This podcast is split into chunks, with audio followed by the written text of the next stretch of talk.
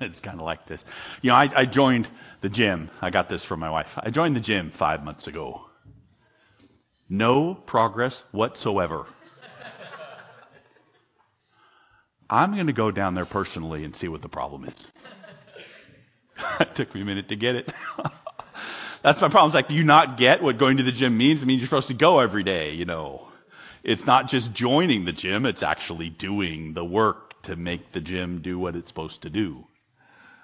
I feel like sometimes as we've thought about and jumped into this book, it, it, exposes that we have some interesting concepts that are in a system about how the law is supposed to work. We've had this amazing book and we started it and Paul says, I am not ashamed of the gospel of Jesus Christ. The good news. He says that's because it's the very power of God at work. You know this good news. For everyone who trusts. It's the goodness of God revealed for every single believer. In Jesus, which we're going to get to, we haven't spoken much about the gospel. It's coming. Because what he does next is say, and you know, I'm not ashamed because of the wrath of God. And then he goes off, and he's been going off for two chapters, three chapters. And he, he ends that little piece of diagnostic, are you getting this right today? With chapter 3. And so we're going to again hit and, and speak. But, but he, he looked out, right? He said, he said, you do realize that as you look around and you see how wrongly everything runs, that that's, that's, God's not sort of like not sovereign and not power. He knows, and that's a sign of his ire. Things aren't going well. The system that we have set up just doesn't work, you know. And that system is very much the system that I buy into with all that I am because it's how I was. If I obey, I will flourish. And if I disobey, I will wither. That's the idea, right? And we judge around how we do based on these sort of system commands, these overarching moral and ethical principles that we, we, we, we with the Jewish people too, stand on from God. They're good. That's been the thing. These principles, do them and live. And, and Paul crashed that party a couple weeks ago as we started Romans. God's angry. We can see it and it's not working. He's ticked. And, and, and, and so what we did first is we have sort of this wrong response that we're tempted to do. As soon as I hear that God's mad, I'm going to go grab my mop and my vacuum and go clean up this world. If I could get it cleaned up, you know, then God will be happier with it, and it's not the way. Why isn't it the way? Because you're the problem. You're not the cleaner. You're part of the room. You have desires and things that you do and the ways that you think that aren't right just like anyone else. How come you're the person holding the broom?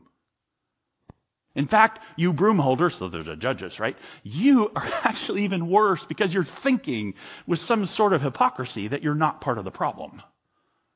We saw that, right? Indeed, we looked at it last week where, where we hide away our bad things and put our best foot forward to kind of show that we're good because we know that that's how it's supposed to work, you know. So, so we have these things that we hide away.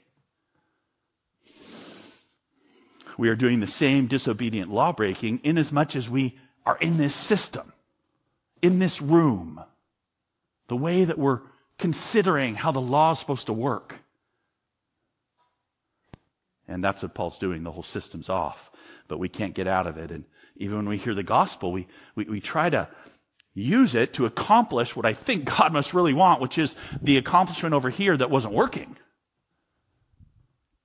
Maybe what the gospel is a little bit energy bar. Actually, these days I should say pre-workout. I learned that my kid does pre-workout now. They take all this stuff so they can do the workout, you know. this is more radical. Something more radical going on. So you have to see that you, you and me, we are the problem. Our flesh, we, we don't keep the law of God, and everything else is smoke and mirrors con, compared to that. So, as we land. And I just hope that we can really get into our hearts the right view of how we do this and why it pushes us so amazingly to the great news. Is, is that we have to start with the reality that we put up objections. I object. I saw it was great. I, saw, I don't know. Sometimes you see these little clips. I saw this clip of this. I think it was a prosecutor or something. She's being accused of, of, of doing, doing misconduct. So she wasn't supposed to, to testify, but she, she kind of marched into the courtroom, said, I'm going to testify. And she came up and she sat down and, and about half of it, she said, these are all lies. I've been accused of lies. I'm not bad. It's like, you know, throwing up your hands and saying you're good. We're like that. I've got objections when I say, you know what? You are such a sinner. You're like, yeah, go, wait a minute. I'm a Christian. I'm not bad. I glorify God. I fear God. I follow the law. That's what I'm doing the best I can. Who are you, Dax, to say otherwise? And, and, and you know what? I maximize my life for God. That's my viewpoint. And that's my goal. And by the way, Pastor, if, if I don't, it's because you are not telling me enough about how to obey God so that I can please Him better. Would you please give me a little more law? So consider these few statements with us in Romans chapter 3 as we finish this section of Paul's diagnosis of our condition. I'm calling this objections. And it's the first two thirds, really, of chapter 3 before we get to fabulous news. And again, I, I, I cringe doing these sermons. I want to do next week already today and just skip this section. But like Isaiah 59 that we read, we can't. It's God's word to us. Oh, that we may hear it. So here's the first objection. The first objection. But I glorify God. Have you ever heard that? This is usually people's objection. You say, man, I, you and yourself, you got nothing. Well, I glorify God. So, well, in our text, we pick up, you know, Paul's having made very clear the only thing that matters is whether you do the law of God. It doesn't matter if you're circumcised. It doesn't matter if you've got the, the, the whatever history you may have. If the system is, do you obey the law of God? And if the Gentiles obey, they're going to get a thumbs up from God. If the Jews obey, they're getting the thumbs up from God. If they don't, thumbs down. I mean, it's that simple. That's what Paul says. And so, this idea comes, it might not be any advantage at all to even being Jewish. And he's handling that question. And it's going to play in, so follow along. He says, then what advantage has the Jew, chapter 3, verse 1, or what value is there in circumcision? And he says, much in every way. You know, the question makes sense because if all that matters is whether I follow the law and you're just telling me I don't, then why even have this circumcision thing at all? Is it meaningless? No, no, no. Much in every way, says Paul. To begin with, the Jews were entrusted with the oracles of God. That ought to make your ears prick up a little. Right? What did you think? Like if Paul's going to talk, and he's going to talk about the Old Testament, which is what he means, then what, what, why? What's the name for the Old Testament? Hint. The law of God. The law and the prophets. The law of Moses. Instead, he uses a whole other term. They got the oracles of God. You can find it one place in Deuteronomy, so he's not making this up brand new. But, but the oracles, what does that mean? He means special revelation about God that you can't get anywhere else. It went to them. They got it. And, and, and no, just having the Bible didn't make them better, but it told how amazing God is. But make no mistake, he's very, very careful to say they're not special because they got the rules. They're not special because they got the Ten Commandments. Because everybody, that's his case, is judged under the law. No, what's amazing is the Jewish people were entrusted with the oracles of God. God meeting with Abraham. Abraham received the promises. I'll make a nation out of you, Abraham. Right? God meeting with Moses in the burning bush with Joshua, God keeping his promises with David, a coming forever king. Interactions very specifically pointing to his promises and word for them. It's amazing. It's independent of their obedience. In fact, mostly, mostly in spite of their obedience, right? Abraham the murderer. What? Well, God told him to go murder his kid. He didn't actually do it, I guess. But then you got Moses. He actually was a murderer. That's what he was doing, is running away from being murdering somebody, right? But, but, but here's the thing. Here's the thing. What if some were unfaithful? Does our faithlessness nullify the faithfulness of God? By no means, he says. Let God be true, though everyone were a liar. As it is written, you may be justified in your words and prevail when you are judged. So see, there's this historical testimony that God is right. He is unflinchingly good and powerful. He prevails. That's our God, right? Nothing else can stand before God. I know that from the Bible. He fights for his people. In Joshua, the sun stood still, it says in one of the oracles of God, as God made it so his people had a land. think about what Paul's saying, will you?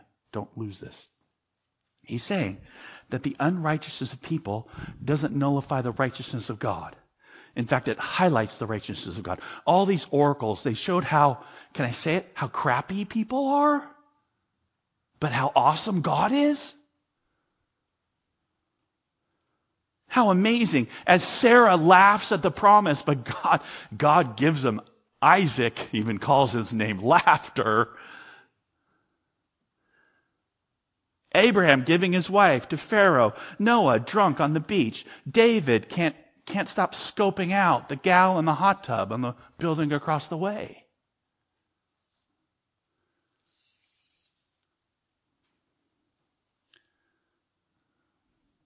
Ouch.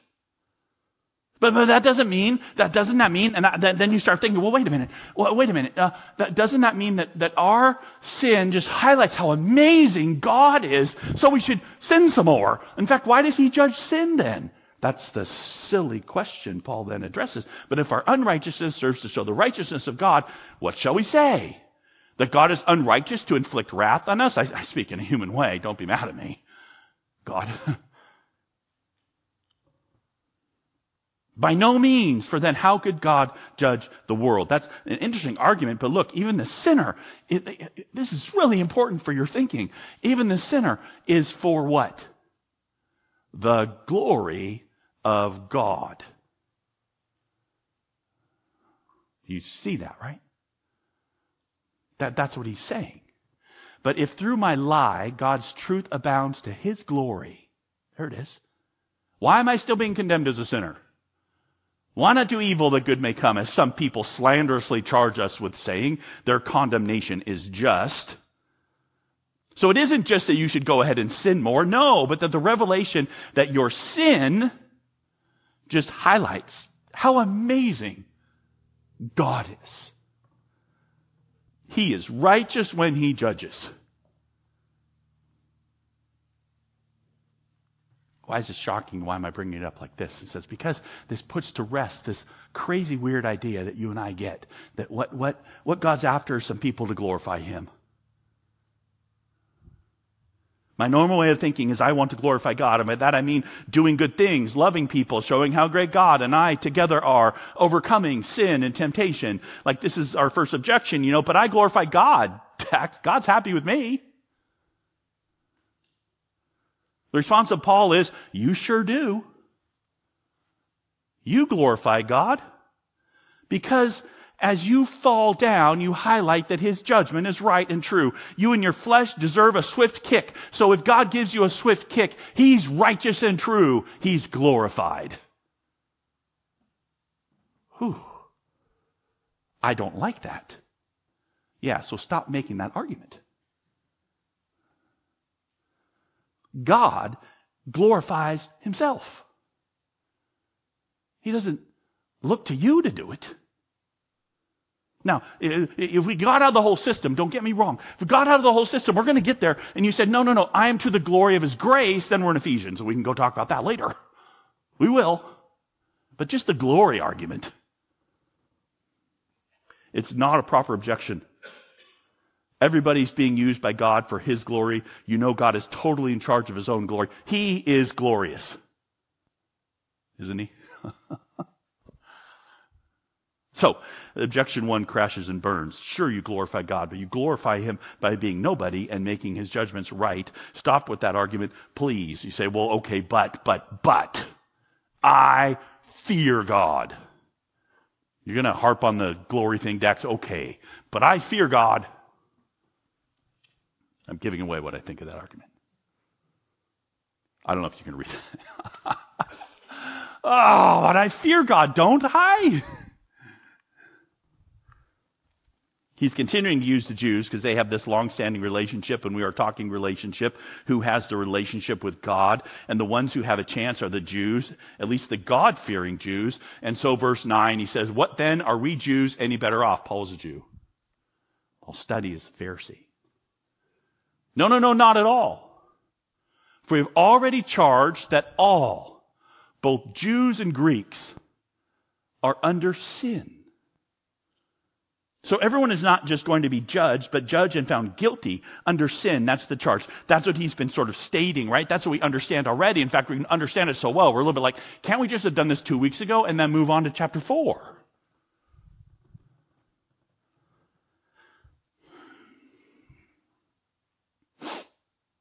That's what you're supposed to be taking from Romans, though. Over and over, directly and inescapable. The cool thing here is he goes ahead and what does he do? He uses the oracles of God to show you that you don't fear God.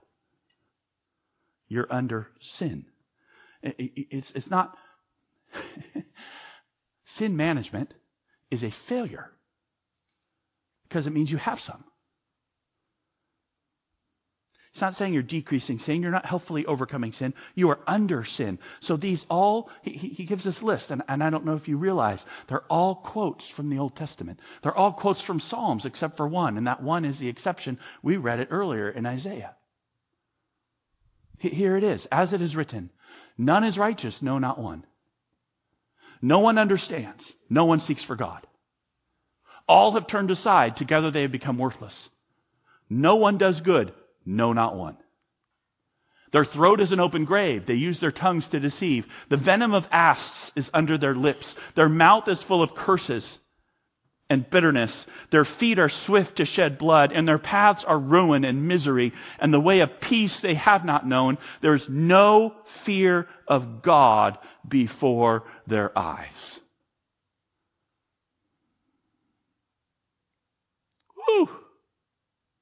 Glad he's not talking about me.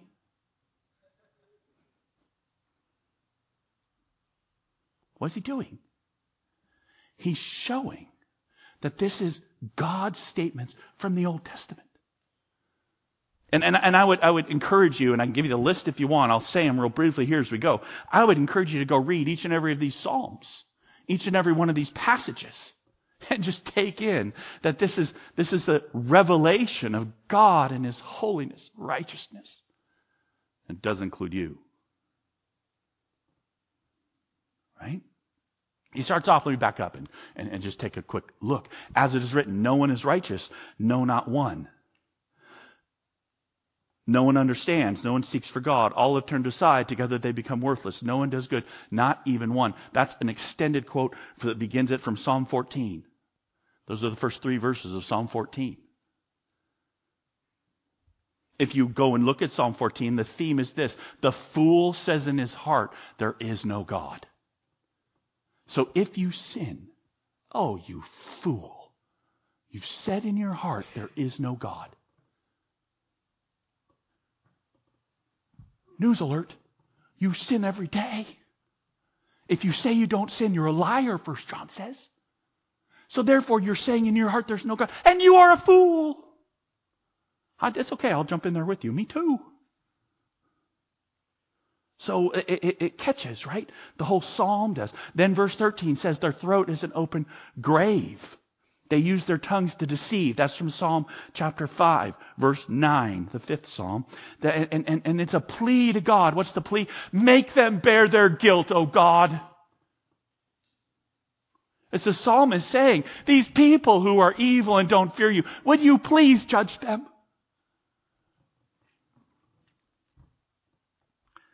I prefer door number two, mercy.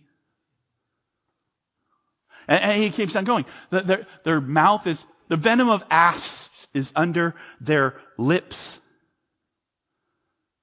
That's from Psalm 140, verse 3. And again, the whole theme is please judge the wicked. This verse and also the next one reflect plenty of New Testament teaching, like James, and says the tongue is horrible. And then he just says, whatever. This ought not be. But it is. Their mouth is full of curses and bitterness. That's from Psalm 10. Psalm 10 continues to say things like this, like verse 4 of Psalm 10. All of his thoughts is there is no God. Like, you know, you think you're getting away with something. God doesn't see me, and as I go and point fingers at other people. Then verse 15 here, their feet are swift to shed blood and their paths are ruin and misery, the way of peace they have not known. That's, we read that, we read that this morning. That's Isaiah 59. Remember how it started? I'm a God who can save. But your sin has separated you from me. See, the law would be great if actually what it did was it, it, reflected on a heart that was good, and then we did it. That's been this whole argument. But the truth is, as you see, and you can see it easily, is that you don't do that, and so therefore, there's a gap.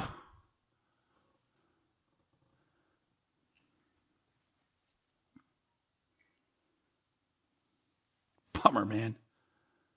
This is what sin does under the law. Imperfection. There's a fault line between you. You're on a cliff looking down. You, go like, I just, I, I can't get over that thing. There's no way. And then the final piece here in verse 18, there's no fear of God before their eyes. That, that's, that's the statement he lands on. But it's from Psalm 36 verse 1. Transgression speaks to the wicked deep in his heart. There is no fear of God before his eyes. He flatters himself his iniquity cannot be found out and hated. Oh my. That's a kicker, right? It, it, reveals we don't honor God as God, not even when we think we're doing it, because transgression speaks to us human beings deep in our hearts. I have these niggles, you know. Maybe God isn't good. Maybe He doesn't have a plan for me. Maybe my circumstances are such that they're not what they ought to. Maybe God's just using me. I don't really like the book of Job.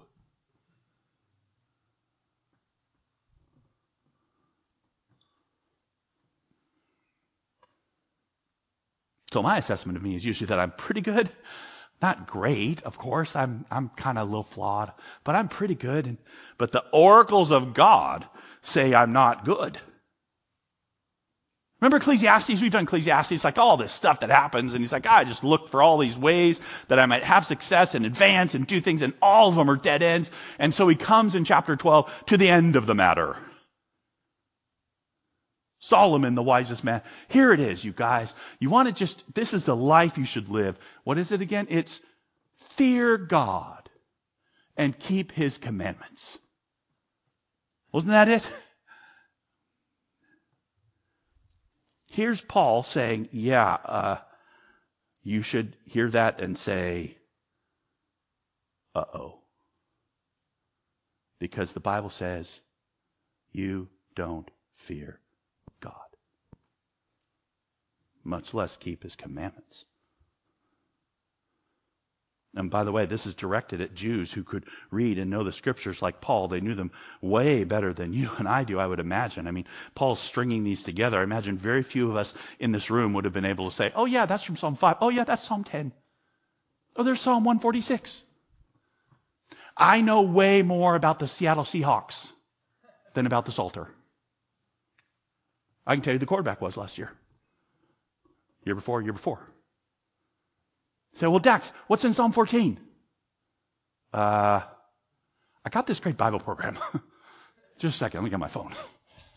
I don't treasure it in my heart. I don't, I'm not, right? And, and that's, and so again, you hear that, and what you hear is, I better do more. No, what, they, what you should hear is, I don't. I don't. I don't.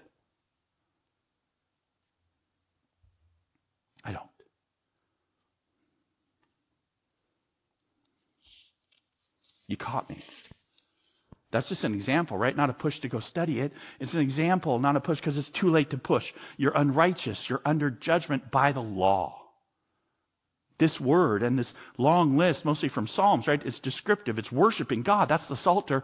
But, but, but, but it takes down the idea that people fear God. If you fear God, you would obey Him and you don't. You would know Him and you don't. And so you fall under this, this please judge the wicked umbrella. The wicked is you. Me too. Us. It's not hyperbole, it's definitive. You and I don't fear God in any way that means He needs to bless you. What a joke to hear that from the mouth of the religious. I fear God. It's kind of sickening. Makes me want to throw up in my mouth a little.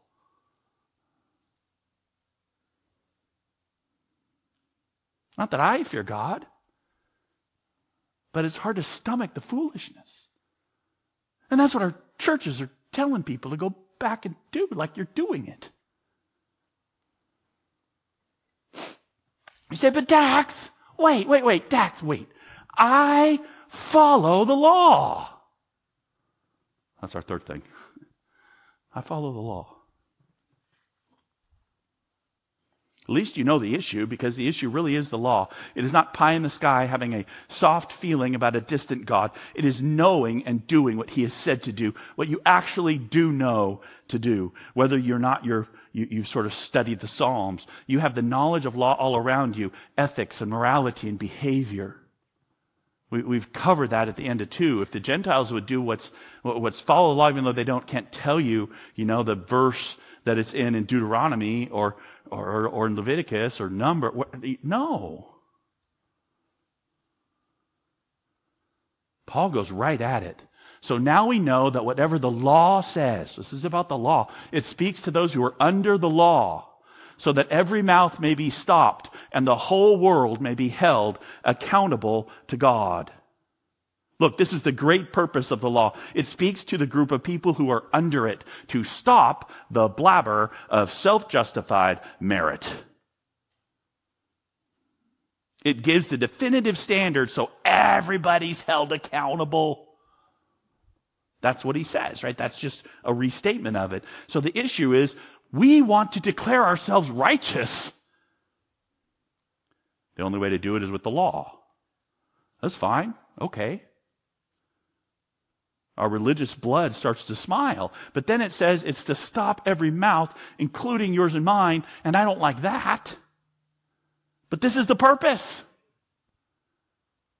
We need to get this in our heads and hearts. This is the purpose of the law. The first five books of Moses, that's the law. The Ten Commandments, that's the law. The moral instruction, that's the law. The expectations of God, that's the law. The way to stay right and true and get a good job, son, good job, daughter, from God. This is a way. It was never meant to actually give that. Why? Because I'm not ashamed of the gospel. We're not there yet. But if you say that you have this, or the gospel has made you accomplish this, you are lying. That's the problem. It was only meant for this. By the works of the law, no human being will be justified in his sight, since through the law comes knowledge of sin. Knowledge of sin, and therefore certain judgment. That's all. Not knowledge so you can make God happier by doing it. No, you still don't do it. If you are under the law and it is looking at you, its answer is thumbs down. The entire system has to be changed. This is not antinomian. This is know to the max. This is I believe in the law of God, in the purposes that He gave it for. So its use is what He intended it for. So it goes exactly where He wants it to go. Where does it go? You've got no hope in this pathway at all. What does that mean? I don't get it. Well, so a couple thoughts just to help. I know we need to be done. We don't have all day to do this. Unfortunately, we, we should. But, but things like this, I don't know if you've ever heard this. I grew up in some of this. I will never rest until the good is better and the better best. Heard that? So how, how if you're talking morally here with the law, to accomplishing the law, here's the thing. You never get even to good, much less to better, and never to best. That's a total dead end. What are you trying to do? Improve yourself. I want to shine myself so I glow a little more. That's just not available to you in the eyes of God. It is in the world. Of course it is. Keep throwing your free throws so you can make free throws when it's game time. But you will never attain the best. You're not even at good. You can't be a part of God's perfect world. You're twisted. And you say, I'm striving to be all I can be for God, Dax. Yeah, and here comes the throw up in my mouth again.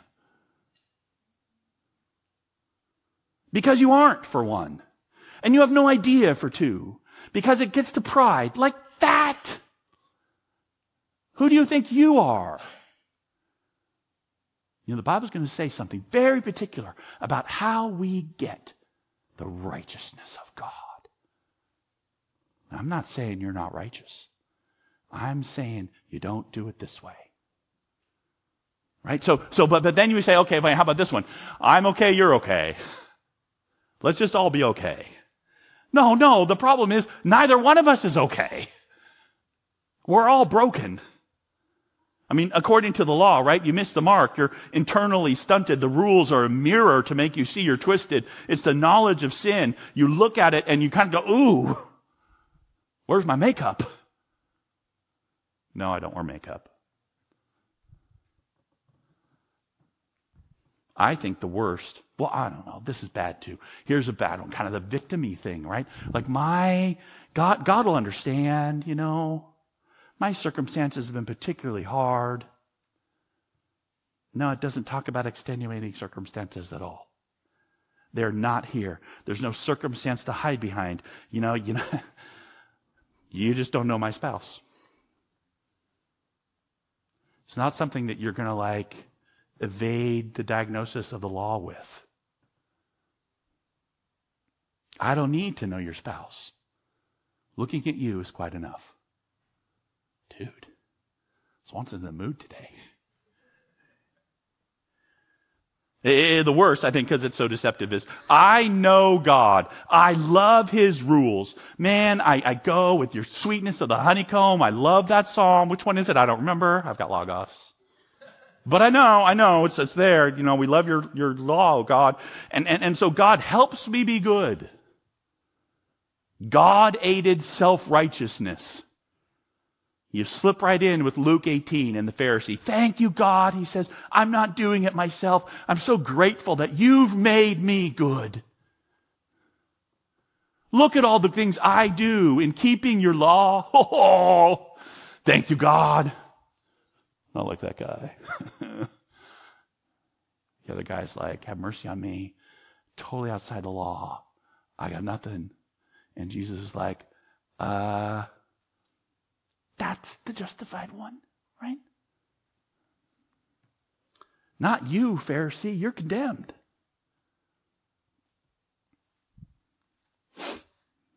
You can't be part of God's perfect world. You're twisted. The, the rules are meant to show you you're twisted, not to give you a sense of self affirmation. I read this. I, we're going to skip that. The, the, the, Puritans got a, a, sense of this. They oh, it's so important, the holy world of God. Like God's, uh, here's a quote from Jonathan Edwards. God, as God delights in his own beauty, he must necessarily delight in the creature's holiness, which is a conformity to and participation of it, as truly as the brightness of a jewel held in one's sunbeams is a participation or derivation of the sun. Isn't that cool? See, no, I have no idea what that meant. no, what he was saying is God's got to like revel in holiness in the create, like so cool. I was saying, yeah, that is so cool. And you don't have it in yourself. That, that's where he's like, what holiness you can't attain. He never got there in his own actions. It's proven, right? He wrote all these little resolutions. Why did he have to write a resolution? Why wasn't his heart just already set on God? Because he was a sinner. Do you know what the opposite of sin would be? That he was holy.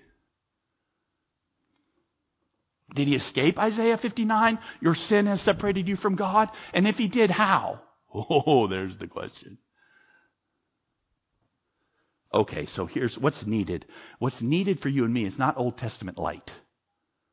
Jesus now, you know, making the law okay.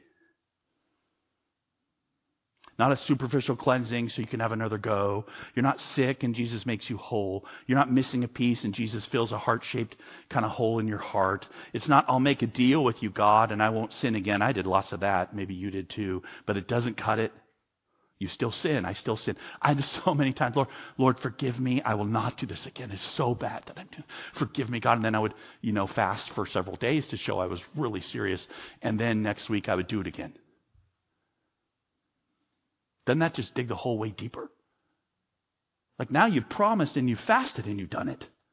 Now you've you've promised and you've fasted and you've prayed and you've done it 12 times. But I'll tell you what, that day when I didn't do that particular sin anymore? I'm righteous. No, you're not.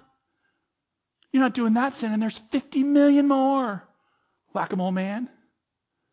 Good, you got one. You're going to call yourself what? So, if you know Jesus, oh, I pray you know Jesus. There's a whole other system to talk about. But if you know Jesus, don't you dare put yourself back under this. Back under judgment, back under law, you fool. You're condemned unless, unless you change entirely. Unless there's something totally radically new. This is why Romans is important because we get to this place where you say, you know what? This is entirely a dead end. I believe it. I finally see, and Paul's hammered, and he's struck, and he's dug, and he's put on fire, and he says, and, and finally, oh, oh, I get it. This is a dead end. finally. Now you're ready to hear why we're unashamed of the good news. Because otherwise, you're going to be ashamed of it. You're going to act like it's not true. You're going to not put your trust in the actual power of God and the righteousness of God. You're going to, you're going to come back and continue to put your trust in your helping God to attain the things that you think He wants you to attain. And you have no idea what He's doing. This is what we need. We need something done to us. We need a, a, connection that's entirely different or we won't survive. So we are not ashamed of the gospel because God's power is at work. Just trust Jesus. Because God's righteousness is revealed. Just trust Jesus. Because every other way is burnt ashes. It's not a way for us to go. So where we get to go, we start next week please come back. Please don't make this like, oh, pastor's just like, don't, the law really is bad and we're all just slugs on the floor squirming. Great. I feel great. What a great week. No, no, no, no, no. You're there because there is an amazing, bright ray of sunshine that is so incredible and it shines on you that God himself came down for you and me and he is for us forever. And it's totally different. And it frees you forever.